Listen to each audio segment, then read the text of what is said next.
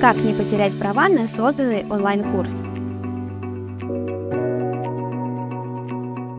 Привет, меня зовут Алена, и вы находитесь на канале Юрвиста.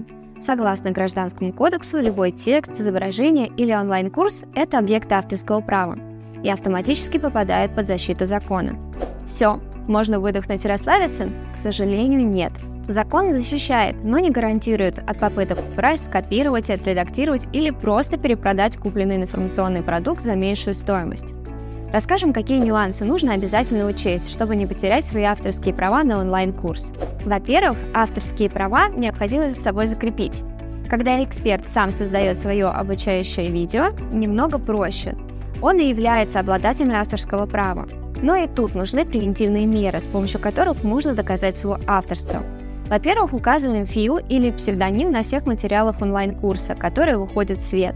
На черновиках и исходных файлах тоже, для верности. Во-вторых, черновик можно отправить самому себе по электронной или обычной почте. Бумажный конверт оставляем запечатанным. В-третьих, заверяем материал у нотариуса. И в-четвертых, используем депонирование. А если материал онлайн-курса создают наемные исполнители, потребуется чуть больше усилий. Первый вариант – материалы создаются сотрудником по трудовому договору, и тут проще. Отчуждаемые права на результат интеллектуальной деятельности, который сотрудник создает в рабочее время, принадлежат работодателю, но необходимо данную информацию отразить в договоре. Плюс на каждый объект создаем техническое задание под роспись работнику, приказ создания объекта и закрываем все актом приемки передачи служебного произведения с подписью работника. И, соответственно, не забываем про вознаграждение работнику.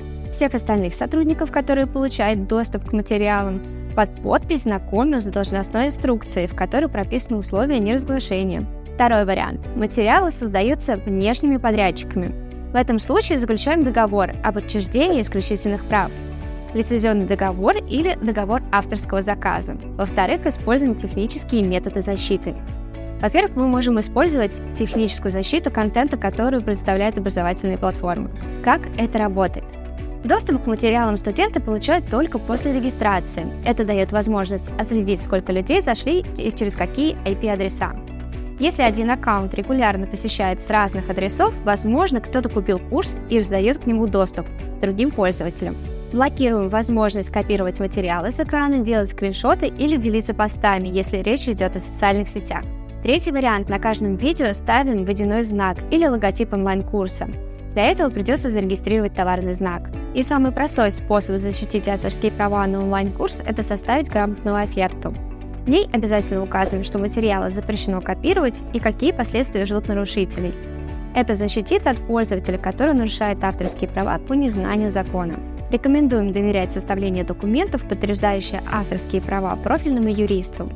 Подписывайтесь на наш канал, ставьте лайки и ждите новые интересные видео. До встречи!